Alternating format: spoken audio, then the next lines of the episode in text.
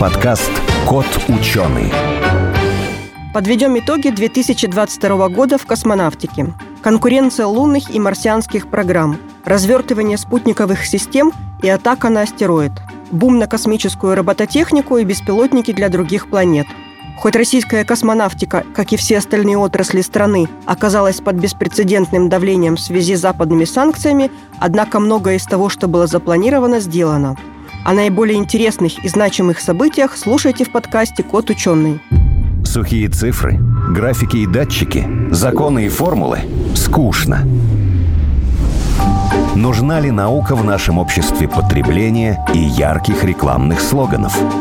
Пандемия и природные катаклизмы показали, что без науки нам в никуда.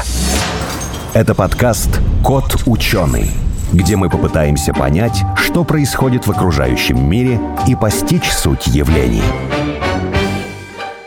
Сегодня в нашей студии Юлия Руды, основатель научно-популярного сообщества «8 красных линий», шеф-редактор медиаплатформы «Смотрим». И Денис Прудник, популяризатор космоса, основатель научно-просветительского проекта «Мы верим в космос». Здравствуйте. Здравствуйте. Сегодня поговорим про итоги 2022 года в космонавтике. Произошло очень много, на мой взгляд, интересного и такого, чего не было последние 10 лет. Это и развертывание телескопа Джеймса Уэбба, и запуск миссии Артемида, и новости с космодрома Восточный, и еще много-много всего другого. Начнем, наверное, с полета Артемиса, да, Денис, и обсудим самые-самые интересные новости. Ну да, на самом деле хотелось бы эту миссию выделить как одну из самых главных в этом году. Притом я не скажу, что это была самая главная миссия, поскольку миссия Артемис, Артемида, как ее называют, если переводить на русский язык, это миссия, посвященная возврату американцев на Луну. А, не секрет, что 50 лет назад крайне был полет человека на Луну. Это миссия Аполлон, когда американцы на корабле Аполлон-17 совершили высадку на поверхность Луны. И с этого момента у нас не было полетов на Луну именно человека. Поэтому американцы сделали свою программу, которая называется Артемида. Эта программа нужна для того, чтобы вернуть человека на Луну. У них есть такая большая ужасная оранжевая ракета, которая называется СЛС. Она ужасная, потому что готовилась очень долго к космическому полету. Она очень большая, очень сложная технология, безусловно, да, то есть это стоит отметить. Но, тем не менее, более 20 лет она готовилась, она обошлась бюджеты в очень большие деньги, и очень долго народ ждал, когда же все-таки она полетит с космическим кораблем «Орион» в сторону Луны и да, совершит вот несколько, беспилотный облет. Несколько раз переносили, и мы каждый раз следили за запуском, волновались, и, наконец-то, она полетела. Да, Я, кстати, есть говоря, очень долго следили за этим. Хочу добавить, что в свое время была в центре Кеннеди, да, видела предыдущие ракеты. Я реально хочу сказать, что СЛС, она просто нереально огромная, она очень-очень большая. Ну, на сегодняшний день это самая мощная ракета в истории человечества. Даже Сатурн-5, который американцев раньше возил на Луну, она была чуть менее мощной. Но, опять же, там, понятно, какие-то проценты от этого, но, тем не менее, они вот горды тем, что у них появилась самая мощная ракета в истории человечества. Но там есть свои особенности, на самом деле, как бы и Китай, и Россия тоже делают свои, в общем-то, проекты в этой области. То есть там какое-то время это будет, может быть, самое мощное, а дальше посмотрим. Ну, опять же, да, все зависит от того, кто будет следующим, кто создаст ракету. Если это будет Россия, то наверняка у нас будет самая мощная ракета, поскольку мы, не секрет, что делаем лучшие ракетные двигатели, а лучшие это в том числе самые мощные. Этот Артемис-1, он что сделать? Прилуниться? Артемис-1, он уже завершил свою миссию, он не прилунялся, то есть вообще этапность освоения Луны, она очень простая. Первый полет – беспилотный облет Луны. То есть мы отправляем ту технику, которая должна в будущем отправить человека в сторону Луны в беспилотном режиме с манекенами в облет Луны. И ну, проверяем все системы, как они работают, как работает система жизнеобеспечения корабля и ракеты. И после этого делаем выводы, там, все хорошо разработано или нет. После этого мы делаем пилотный облет Луны. То есть мы отправляем уже людей в космическом корабле, но они не садятся на поверхность Луны. Ну и третий этап, самый важный, это уже высадка человека на Луну. Дальше зависит зависит от конкретной программы, там, либо постройка обитаемых баз, как вот планируют делать Россия и Китай, либо это просто высадка для проведения каких-то экспериментов на поверхности Луны. Это уже зависит от конкретной программы. Еще, кстати говоря, насколько я знаю, беспилотные миссии были отправлены манекены, да, то есть это, опять же, исследование условий, в которых окажется тело человека. Один из манекенов, кстати говоря, обозначал, скажем так, женщину, да, организм женщины, который по-другому воспринимает, вероятно, космическое пространство.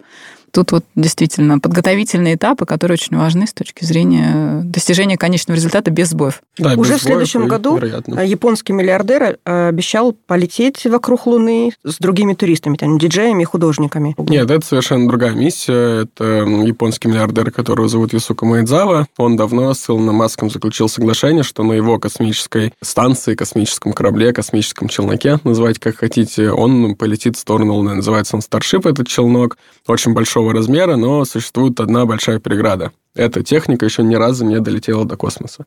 То есть Илон Маск форсирует ее создание, испытывает постоянно, постоянно там что-то взрывается, взлетает, падает, но тем не менее, до орбиты эта конструкция так и не добралась, поэтому в следующем году, естественно, японец никуда не полетит. Пока ему не на чем лететь, вот единственный свой полет в космос Юсук Майдзава совершил в прошлом году, в конце, когда он с Александром Мисуркиным и со своим коллегой, видеоассистентом Йоза Хирана совершили полет на российском космическом корабле «Союз». Хочу к этому добавить, что в этом же году состоялся изоляционный эксперимент «Сириус», тоже как имитация полета на Луну, который длился 8 месяцев. И вот э, какие сделали выводы. А, действительно, это очень повлияло плохо на здоровье этих космонавтов, которые принимали участие, несмотря на то, что они даже не поднимались в космос, у них ухудшилось зрение, ухудшился иммунитет, развивалась патогенная микрофлора, и другие были вот такие вот нарушения, которые говорили за то, что нужно еще думать, разрабатывать новые какие-то медицинские, должны быть приспособления, приборы, лекарства для того, чтобы действительно эти миссии были успешными. Следующая новость – это программа перекрестных полетов на МКС в силу последних новостей, да, с тем, что произошла нештатная ситуация на корабле «Союз». Наверное, это важно просто отметить, поскольку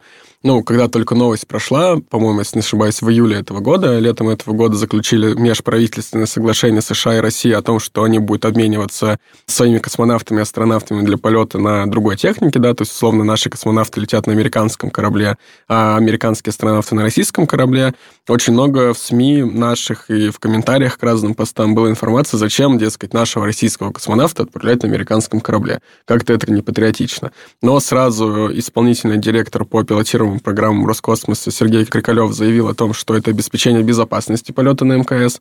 Никто эту фразу долгое время не понимал, пока не случилась вот такая нештатная ситуация с кораблем Союзом С-22, когда действительно пока возникают вопросы, смогут ли наши космонавты вернуться с орбиты на корабле Союз. В этом случае получается, что, в общем-то, обеспечение безопасности работает, поскольку Маск просто готовит корабль. Если вдруг что-то совсем критичное происходит, хотя это уже маловероятно, они отправляют свой корабль Crew Dragon, сажают российских космонавтов и возвращают их обратно на Землю. Вот вам обеспечение безопасности. Я думаю, все вопросы на этот момент отпадают. Да. Зачем вообще была эта программа создана, зачем мы это соглашение подписывали с американцами. Касательно другой части соглашения, почему оно было важно, поскольку в первом полете с американской стороны по программе перекрестных полетов полетела в космос наконец-то Анна Кикина. Это единственная женщина в отряде космонавтов Роскосмоса на сегодняшний день. И она, наконец, отправилась в полет, да, не на российском корабле, но полетела на американском корабле и сейчас успешно выполняет свою миссию на Международной космической станции. Нам очень приятно, было... что да, выбралась действительно очень долго ждали, все причем, все СМИ, все люди, кто были эксперты космоса, все очень ждали, да. чтобы Анна Кикина полетела, она действительно заслужила. Ну, сейчас он находится на МКС, снимает прекрасные ролики научно-популярные о том, как они там едят, убираются, моют голову, ну, очень стандартно то, что людям всем интересно. Набор, но все равно интересно Да, это всегда. очень интересно всегда, и даже несмотря на то, что этих роликов уже полно от разных космонавтов, астронавтов, там, э, европейцев, американцев, наших российских э, космонавтов, все равно каждый раз по-новому качество качество съемки увеличивается, девайсы становятся лучше. И вот недавно был ролик про космическое питание, которое кардинально в глазах людей, кто не сильно увлекается космосом, поменял представление о том, что такое вообще космическое питание. Оказалось, что там нет тюбиков, оказалось, что там обычная домашняя еда практически уже на орбите. И вот там прям в комментариях люди пишут, ничего себе, а мы Открыл этого не знали. Себя. Вот это вот и есть, наверное, самая космическая популяризация, которая может быть, когда космонавт с орбиты, крутясь, вертясь, находясь в невесомости, он, собственно, показывает, как они обустраивают свой быт на станции. Добавлю, НАСА заявляла, что собирается и продлевать после 2024 года это соглашение, оно будет действовать и дальше.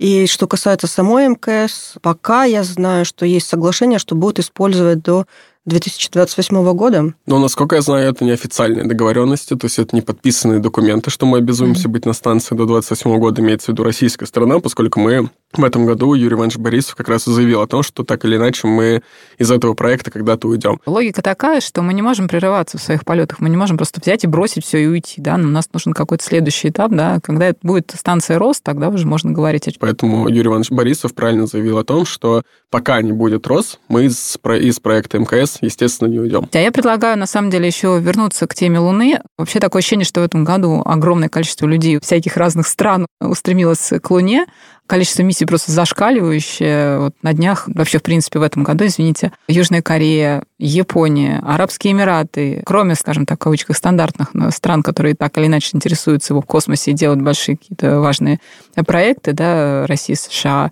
Европа. Огромное количество стран отправило свои какие-то зонды, аппараты для изучения, попытки маневрирования, попытки исследования Луны и Земли в том числе из космоса.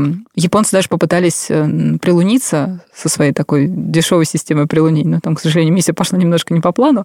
Но, тем не менее, огромное количество стран. Китай тоже заявил не просто как бы о планах построить базу, а уже какую-то конкретику озвучила. То есть вообще Китай вообще все... собираются со следующего года начать, и там в течение пару лет они обещают, что они что-то там уже построят. Да, то есть идет уже реально соревнование Китая и США в данном случае, да, это очень интересно, за этим интересно наблюдать, потому что, ну, несмотря на какую-то соревновательность, в любом случае это новые технологии, новые решения, бесконечно интересно, и добыча воды, и получение энергии, и где будут э, жить астронавты, космонавты, тайконавты.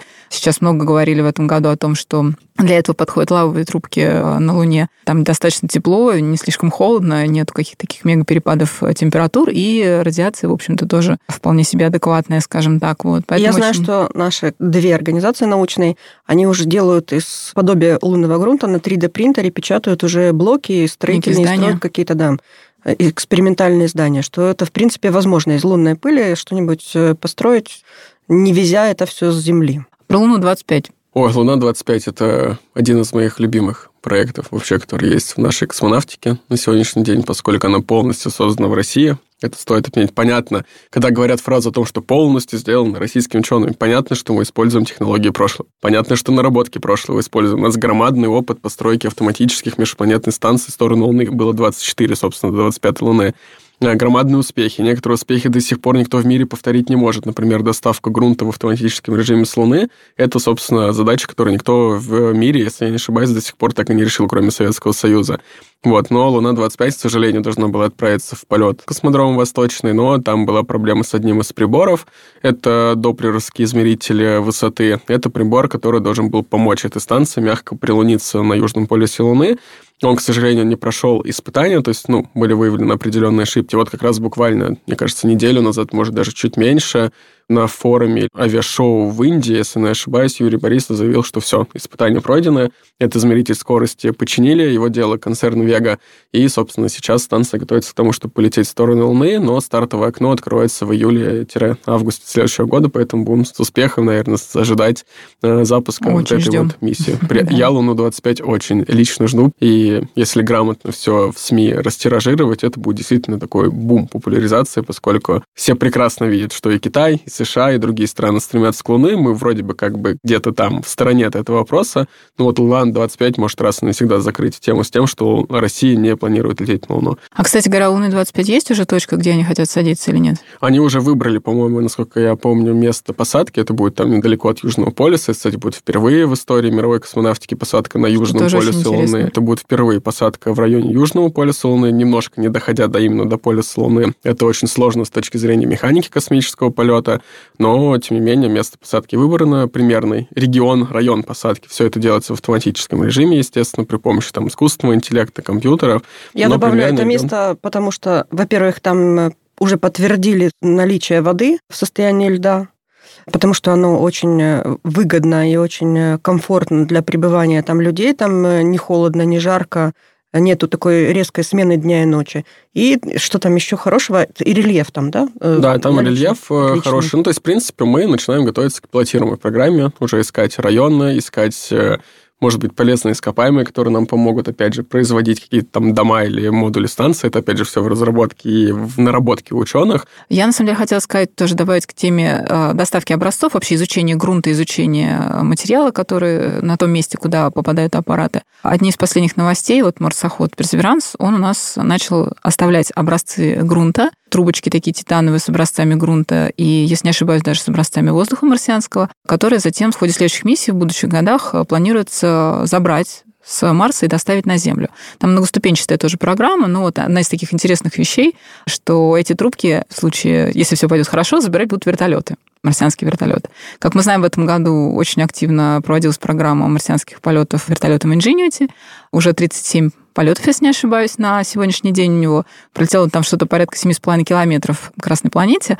Соответственно, технологии тоже вроде как уже опробована. Они там постоянно изменяют у него программное обеспечение для улучшения полетов и так далее. Вот интересно будет, как это обернется в конце концов. В принципе, при Заверансе тоже есть образцы в брюхе, скажем так, да. Но один из вариантов, то есть будут собирать вот эти вертолеты, соберут эти образцы, потом их отправят на орбиту Марса, затем отправят уже в сторону Земли, и на Земле ученые будут исследовать, изучать. Конечно, будет много новых интересных открытий, безусловно.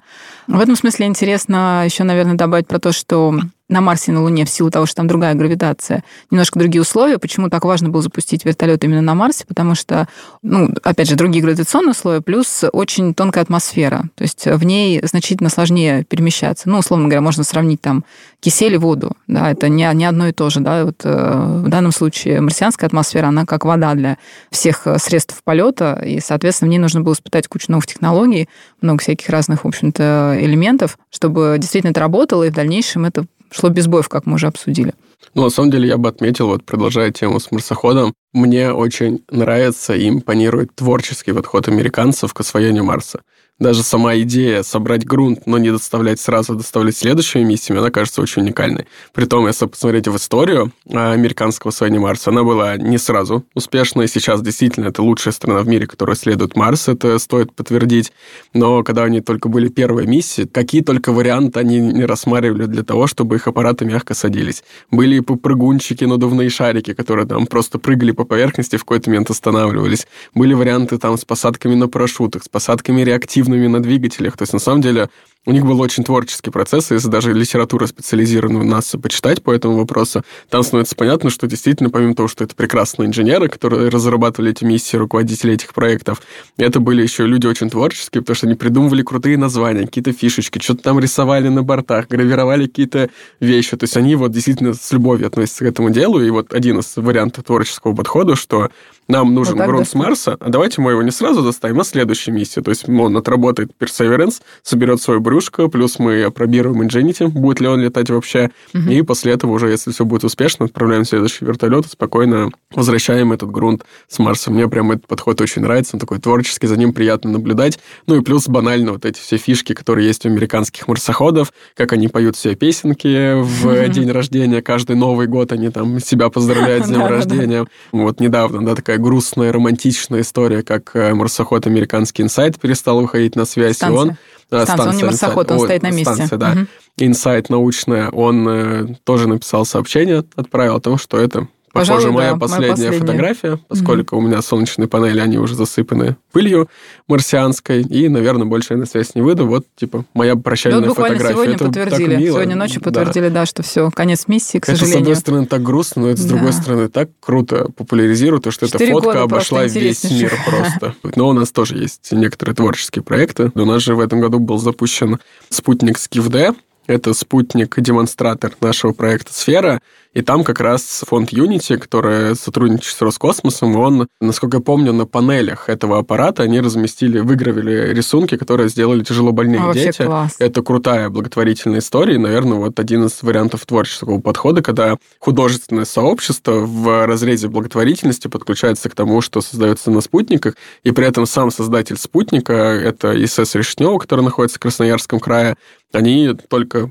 сказали, да, мы за, награвировали действительно на панелях вот эти детские Не, ну рисунки, которые здорово, были детей. да, дети, это дети вообще... думают, что вот их творчество, оно было отправлено в космос. От меня еще ничего в космос не летало, например, я бы с радостью имена нет? награвировал. Нет, ни разу не отправлял нет. имена? Ну, имена это как-то, мне кажется, не то, но вот если какой-нибудь там, я не знаю, слепок моего пальца на отправить гравировку на какой-то панели спутника, это было круто. Мне кажется, для детей, кто вот это рисует, действительно круто.